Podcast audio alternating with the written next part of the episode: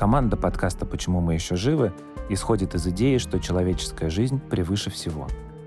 И сегодня я вам расскажу, как ваше тело бережет ту жизнь, которая действительно есть в вашем распоряжении. Вашу собственную. Меня зовут Федор Катасонов, я педиатр, а это «Почему мы еще живы» — подкаст студии «Либо-либо». Он посвящен медицинским открытиям, без которых невозможно представить современную жизнь.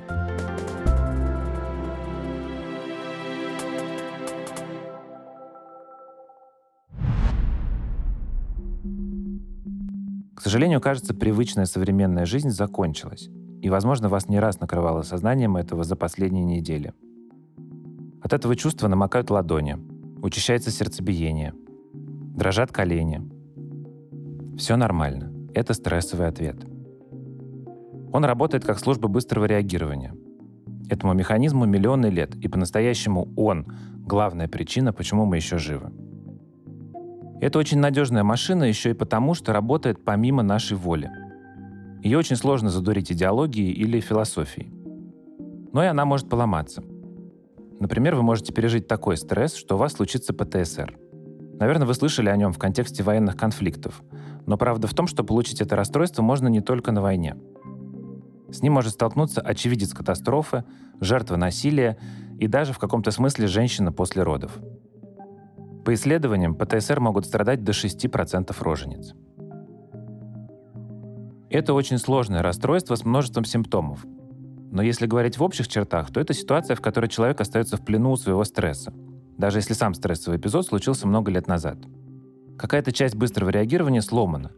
У вас снова и снова и снова потеют руки, снова поднимается давление, снова разгоняется сердцебиение. В этот момент в вашем теле происходит очень много всего, но есть один конкретный механизм, который основан на работе одного очень конкретного гормона. Когда мы разобрались в том, как он работает, мы научились запускать остановившееся сердце, останавливать анафилактический шок и унимать дрожь в руках. Сегодня я расскажу про адреналин.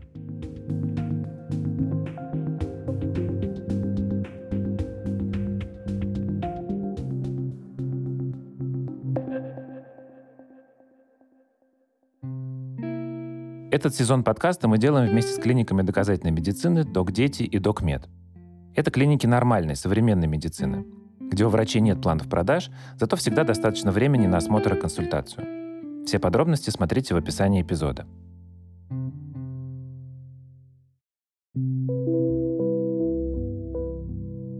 Сегодня мы знаем, что адреналин синтезируется в надпочечниках, небольших железах пирамидальной формы, которые, как можно догадаться, находятся прямо над почками. Хотя сами надпочечники были описаны еще в XVI веке, никто не знал, зачем они, собственно, нужны еще 200 лет. В XIX веке английский врач Томас Аддисон заметил, что у туберкулезных больных страдают не только легкие, но и надпочечники. Если они отказывают, люди быстро умирают, даже если еще дышат. Ну и как водится, когда медицина начинает о чем-то догадываться, это плохие новости для собак. Так, например, вскоре французский исследователь Шарль Эдуард Браун-Сикар хирургически удалил надпочечники у лабораторных псов. И все они погибли. Хотя никаких других заболеваний, как люди с туберкулезом, не имели. Вслед за Браун-Сикаром надпочечники стал вырезать у собак польский физиолог Наполеон Цибульский. Собаки Цибульского, очнувшись от наркоза после удаления надпочечников, были апатичными и растерянными. У них деревенели мышцы, снижалось кровяное давление – Пульс становился реже, и в конце концов они, бедные, всегда умирали. На следующем этапе экспериментов новым собакам проделали ту же операцию, но одной ввели в кровь раствор, в котором был экстракт надпочечника. Через 20 секунд после этой процедуры собака открыла глаза, огляделась, начала ровно дышать и без усилий встала на лапы, а ее пульс пришел в норму. Через полчаса эффект закончился и пес скончался. Дальше Цибульский принялся делать инъекции экстракта уже здоровым собакам. От этого у них ускорялся пульс, учащалось дыхание и повышалось кровяное давление. Вслед за Цибульским похожий эксперимент повторили двое британских ученых. Так, по отдельности и все вместе они обнаружили самые заметные эффекты адреналина. Кстати, он был выделен и синтезирован вскоре после этих экспериментов. И тоже сразу двумя учеными –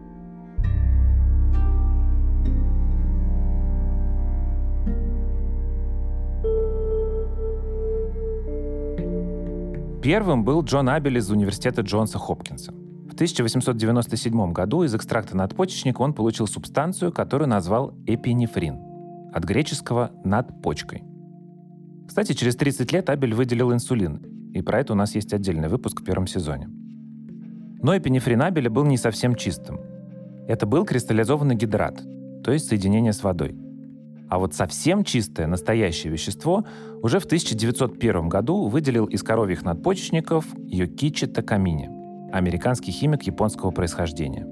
Такамини назвал свое вещество адреналин, что означает то же самое, что эпинефрин, только на латыни. Так и получилось, что у нас теперь есть вещество с двумя равнозначными названиями – адреналин и эпинефрин.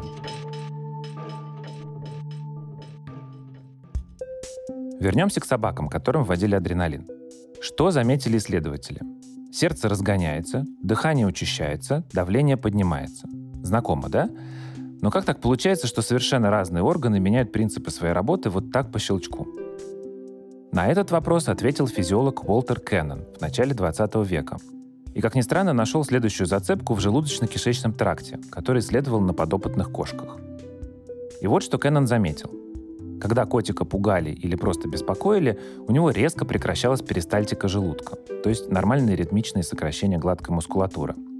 А когда животное успокоилось, перистальтика вернулась. И это натолкнуло Кеннона на мысль, что нечто интересное скрывается не в механизме пищеварения, а в том, как эмоции управляют телом.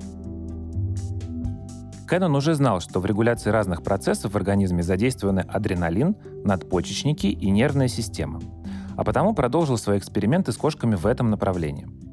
За первое десятилетие 20 века он успел поставить много экспериментов, в которых подвергал животных стрессу и смотрел, какие изменения происходят в их организме. А происходили уже знакомые нам явления. Животные гримасничали и скалили зубы, у них учащалось дыхание, сердцебиение и росло кровяное давление. Но происходили и незаметные глазу изменения. Печень таких животных резко расщепляла гликоген, из-за чего в крови повышался уровень глюкозы – Кровь приливала к сердцу, легким и мозгу, а бронхи расширялись. Кеннон много размышлял над тем, что это все значит, и, наконец, 20 января 1911 года написал в своем дневнике. Пришел к выводу, что надпочечники в состоянии возбуждения служат для воздействия на мышечную силу и мобилизацию сахара, чтобы он использовался мышцами. Таким образом, они готовы к бою или бегству. Так Уолтер Кеннон открыл реакцию, которую впоследствии так и назвали – «бей-беги». Это важнейший механизм, с помощью которого организм адаптируется к стрессу. Как только мозг осознает, что нам угрожает опасность, нам плохо, страшно и тяжело, он посылает через нервную систему сигнал в надпочечники. Надпочечники выпускают в кровь адреналин, а тот запускает уже всю известную нам цепочку реакций, готовя нас к тому, чтобы или бежать со всех сил, или драться до победного – кстати говоря, болевые ощущения адреналин тоже притупляет, чтобы можно было драться раненым. Если мышцы приготовились бежать или драться, им нужно больше кислорода. А значит, нужно заставить сердце биться сильнее, а дыхательные пути в легких расшириться. Для активных действий нужна энергия, поэтому печень выбрасывает в кровь сахар для питания мышц, а жир распадается на жирные кислоты и глицерин, чтобы обеспечить резерв. Со временем врачи и психиатры дополнили идею Кеннона. В частности, английский психолог Джеффри Аллан Грей в конце 80-х выяснил, что кроме вариантов «бей» или «беги» есть еще одна опция – «замри». Это когда с опасностью драться невозможно и бежать от нее бессмысленно. В природе самое наглядное проявление этой реакции – у опоссумов. Они буквально притворяются мертвыми, чтобы хищник ослабил хватку, а то и вовсе потерял интерес к бездыханному телу. Ну а у людей реакция «замри» — это тот самый парализующий ужас. Лицо бледнеет, руки и ноги не имеют, мышцы становятся деревянными, язык не ворочается, сердце бьется медленно, кровь стучит в висках. Можно сказать, организм надеется, что если ничего не делать, то все как-нибудь рассосется. В общем, адреналин действует сразу на все системы организма, но конечная цель этого воздействия одна – быстрая мобилизация всех сил для реакции на внешний стресс. Постепенно ученые открыли всю цепочку, по которой это происходит. В частности, они выяснили, что с кровью адреналин доставляется к рецепторам вегетативной нервной системы. Она еще называется автономной, потому что в нашем организме регулирует все процессы, происходящие независимо от нашей воли. Например, дыхание, давление в сосудах и сердце или перистальтику кишечника. В автономной нервной системе есть две части. Парасимпатическая, которая отвечает за рефлекс «бей-беги», и парасимпатическая, которая скорее описывается как «отдыхай, переваривай». Это такая калька с английского. Говорит Евгений Пинелис, врач-реаниматолог в больнице имени Абрама Джакоби в Нью-Йорке. Включается вот эта симпатическая нервная система «бей-беги» в случае резкого физиологического или психологического стресса. Адреналин начинает выделяться на нервных ганглиях, которые ведут к сосудам, к сердцу, к другим внутренним органам. Передается этот сигнал уже непосредственно на рецепторы адреналиновые, которые находятся на этих органах. Идеи Кеннона оказали огромное влияние на последующие научные исследования. Вскоре их подхватил и развил канадский эндокринолог Ганс Силье – он разработал концепцию стресса как реакции на раздражитель. Иначе говоря, стресс — это способ адаптации живых существ к внешним условиям. Реакция «бей-беги» сегодня считается частью этого синдрома. А Селье пришел к выводу, что стресс — это важная и нужная часть нашей жизни — вот что он по этому поводу рассказывал. Стресс — это соль жизни. Его необходимо испытывать, иначе так и не поймешь, какую жизнь ты хочешь прожить. Например, если человек очень экспрессивный и творческий, то запретите ему самовыражение, и это будет самый жестокий стресс его жизни. Но моя философия не основана на идее, что нужно сидеть ровно, ничего не делать и стараться как можно меньше работать. Нет, мне нужно работать. И работать мне нужно на том уровне стресса, который мне подходит, с которым я согласен. Но иногда этот стресс так велик, что в реакции что-то ломается. Один британский солдат обратился к психиатру с жалобами на утомляемость, нарушение памяти, ночную потливость, сыпь и боли в мышцах. Одна молодая медсестра потеряла работу из-за того, что была чрезмерно вспыльчива, бурно реагировала на малейшие невзгоды и часто уставала. Вскоре у нее развились нервная анорексия и алкоголизм. Она стала бояться замкнутых пространств и могла начать кричать от ужаса в супермаркете. Один офицер, служивший в Ираке, вернувшись с войны, стал вспыльчивым и агрессивным. Все время был взвинчен и стал избегать социальных контактов. Трех этих людей объединяет одно — они пережили нечто ужасное.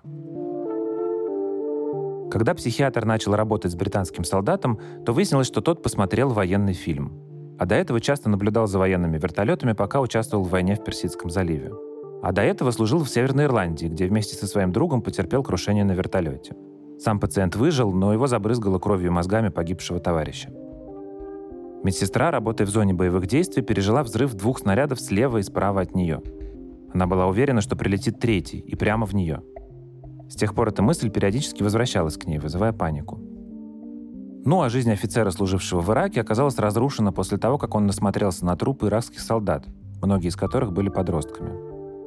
Это три реальных случая из медицинской практики, и объединяет их одно. У всех трех пациентов развилось посттравматическое стрессовое расстройство.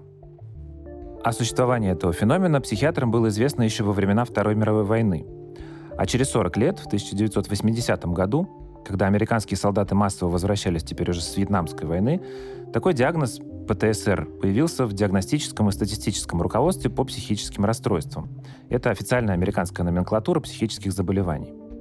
Согласно этому руководству, ПТСР возникает, когда человек лично переживает или становится свидетелем какого-то страшного, катастрофического и опасного для жизни и здоровья события, которое сопровождается ощущением страха и беспомощности. Возникает оно не всегда и не у всех. Тут очень многое зависит от индивидуальных особенностей пострадавшего. Но если возникает, последствия мучительные.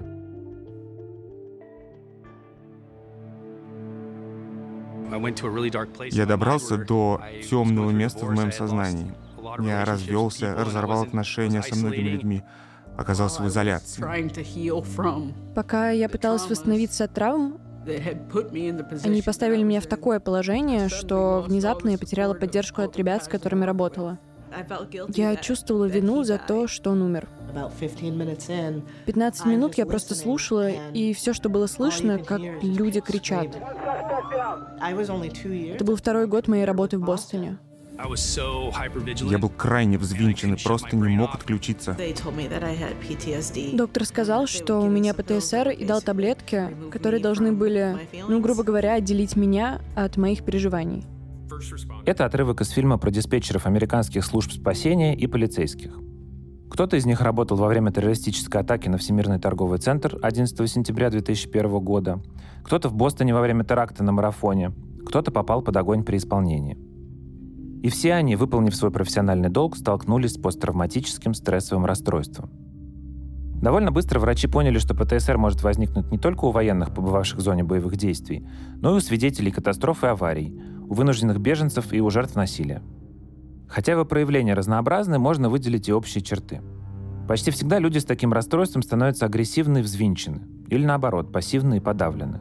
Они начинают избегать общения с другими людьми, а еще периодически переживают яркие воспоминания о травмирующем событии. Они же флешбеки. Но при чем же тут адреналин, спросите вы? Мы с вами помним, что адреналин запускает реакцию «бей-беги». Так вот, при ПТСР она тоже срабатывает, но не так, как надо – вот что об этом говорит американский военный психолог Филипп Холкомп.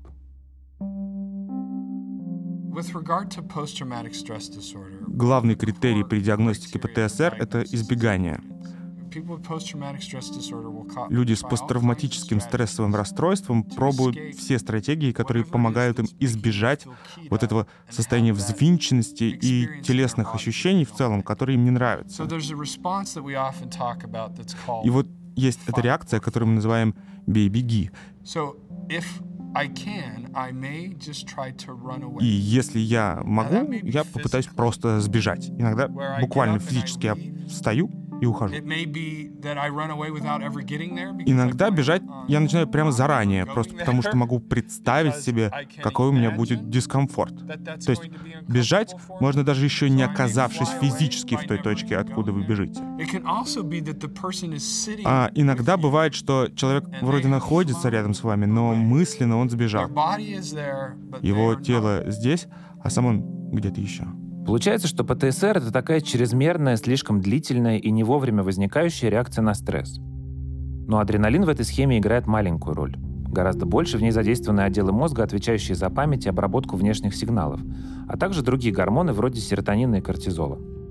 Поэтому сегодня ПТСР лечат психотерапией и антидепрессантами. Кстати, про антидепрессанты у нас есть специальный выпуск, в котором мы рассказываем, как именно эти вещества работают — если очень кратко, то для лечебного эффекта серотонина должно быть побольше, и действовать он должен дольше. Что касается адреналина, то его сначала тоже хотели использовать как лекарство, но пригодилось оно вовсе не военным, а тем, у кого больное сердце. Вспомним Юкичи Такамини, который синтезировал чистый адреналин в 1901 году. Через два года он продал патент на свое открытие компании Park Davis Company – которая тут же начала продавать его во всем мире как средство для лечения сердечной недостаточности. Это целый набор заболеваний, связанных с ослаблением способности сердца эффективно качать кровь внутри нашего тела. Адреналин, как мы уже знаем, заставляет сердце биться чаще. И эта функция адреналина пригодилась в одной конкретной ситуации – при реанимации после сердечного приступа, когда нужно срочно запустить остановившееся сердце – Некоторые, наверное, сейчас вспомнили эту сцену из «Криминального чтива», где герой Джона Траволты вкалывал шприц с адреналином героиню Уму Турман прямо в сердце. Не знаю, расстроит это вас или обрадует, но в реальности так никто не делает. Я ни разу не видел в своей больше чем 15-летней практике американской, чтобы делали внутрисердечные инъекции адреналина. Опять же, это возможно сделать, но это не рекомендуется. И, в принципе, у нас сейчас все скорой помощи оснащены возможностью постановки либо внутривенных катетеров, либо внутрикостных, что, в общем, сделать очень легко и быстро. И таким образом адреналин работает ничем не хуже, чем если его напрямую засовывать в сердечную мышцу. Во время сердечно-легочной реанимации врачи, парамедики, Медсестры проводят э, непрямой массаж сердца, пока сердце само не бьется, продолжая циркуляцию крови по организму. И когда мы даем человеку адреналин внутривенно, он, в принципе, попадает в итоге в сердце, где он работает на сердечно-адреналиновые рецепторы, которые вызывают усиление сокращения сердечной мышцы, увеличение частоты сокращения сердечной мышцы, и вот в надежде, что сердце, получив этот как бы тычок от адреналина, получив этот намек, что ему надо сейчас сильнее и быстрее биться, начнет биться обратно. Как известно, часто это работает, и вот, вот это принцип действия адреналина именно при реанимационных мероприятиях. Правда, выживаемость пациентов после такой реанимации очень низкая, порядка 12% в США, а в Китае и вовсе меньше 1%. Так что сегодня ученые обсуждают, не заменить ли адреналин на что-нибудь более эффективное. Однако, по мере того, как ученые исследовали влияние адреналина на организм, и на сердце в частности, они поняли одну контринтуитивную вещь. Если речь не идет о необходимости вернуть человека к жизни прямо сейчас, но сердце уже работает плохо, то его нужно не разгонять, а наоборот притормаживать. И значит, эффективнее не повышать уровень адреналина в крови, а наоборот делать так, чтобы он не работал. Для этого можно заблокировать адреналиновые рецепторы и сделать их нечувствительными к этому гормону. Или помешать надпочечникам выбрасывать этот гормон в кровь. Так появились альфа- и бета-адреноблокаторы. Первый из них, пропронолол и пронитолол, в 1964 году синтезировал шотландский фармаколог Джеймс Блэк. Это произвело революцию в медицинском лечении стенокардии.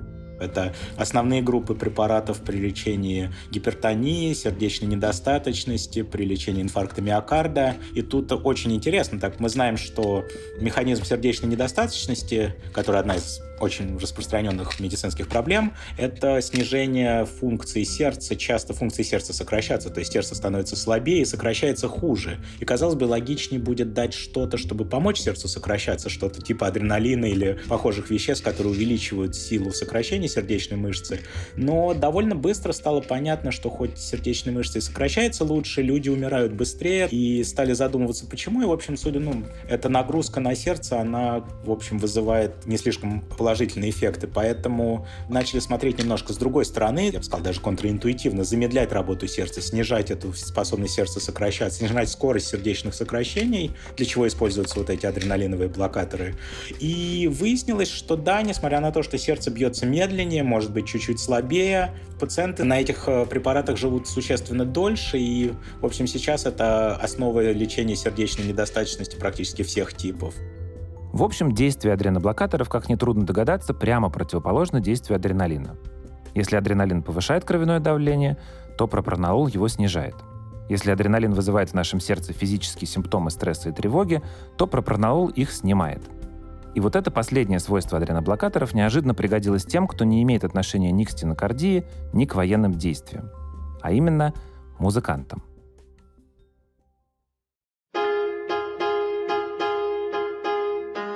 Однажды в начале 2000-х у молодой пианистки Карины Конторович было прослушивание в университете Рузвельта. Она начала играть 15-ю прелюдию и фугу композитора Дмитрия Шостаковича. Как вдруг впала в ступор и забыла, что играть дальше. Конторович вернулась немного назад, повторила попытку сыграть, но застряла на том же месте. Это был полный провал. Пианистка поблагодарила жюри, встала из фортепиано и вышла из зала. Так у Карины появился страх сцены. Крайняя нервозность, связанная с необходимостью сделать какое-то важное действие перед большим количеством людей. Карина начала искать способ справиться с этим. Через год она поступила аспиранткой в музыкальную школу Биннен Северо-Западного университета. И в это время друг посоветовал ей средство, которое помогло пианистке продолжить профессиональную карьеру и которое она с тех пор принимала годами. Это были бета-адреноблокаторы – Конторович, конечно, была не единственная, кто догадался использовать такие препараты. Их принимают многие музыканты, чтобы избавиться от тревоги и страха сцены. Правда, именно для музыкантов срабатывает скорее эффект плацебо. Ведь сами по себе бета-блокаторы не снимают тревогу и стресс. Они просто отключают некоторые функции машинки спасения. Это значит, что если вы чувствуете страх и тревогу перед ответственным выступлением, то благодаря пропронололу ваши руки и голос не будут дрожать, ладони не вспотеют, а лоб не покроется капельками пота. Но чувство страха и тревоги никуда не денется. Ведь адреналин только запускает физическую реакцию на стресс, а эмоциональным восприятием самой стрессовой ситуации занимаются другие системы. Впрочем, если руки дрожат перед торжественной речью, можно просто спрятать их в карманы. А вот если вам нужно целиться и стрелять, это уже проблема. Поэтому бета-блокаторы скоро открыли для себя и спортсмены.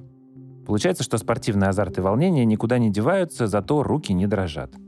Правда, хакнуть систему спортсмены не смогли – потому что бета-блокаторы быстро попали в разряд допинга в таких видах спорта, как стрельба из лука, пистолета и винтовки, гольф, дартс и бильярд. В общем, везде, где рука не должна дрогнуть в ответственный момент. В 2008 году северокорейского спортсмена Кима Чон Су даже дисквалифицировали из-за этого с летних Олимпийских игр в Пекине. Ким выиграл серебро в стрельбе из пневматического пистолета на 50 метров и бронзу в стрельбе на 10 метров. Но потом в его крови нашли пропронолол – то самое средство от сердечной недостаточности и Ким лишился своих медалей. Но медали — это не смертельно. Гораздо важнее, что мы разобрались, как работает эта машина и научились использовать ее не только для того, чтобы бить или бежать. Теперь мы знаем, что адреналин сужает периферические сосуды, а потому его применяют в анестезии, чтобы анестетик подольше задержался в тканях. Мы знаем, что он облегчает дыхание и даже снимает спазм и отек бронхов, а потому инъекция адреналина – главное средство при анафилактическом шоке. И благодаря этому знанию мы все еще живы.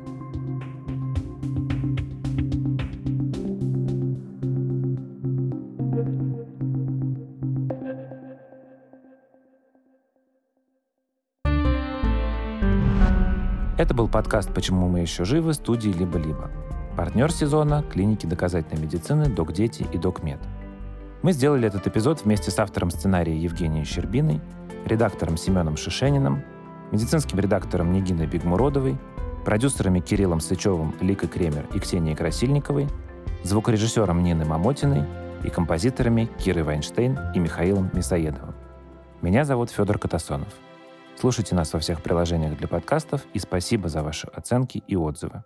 Пока.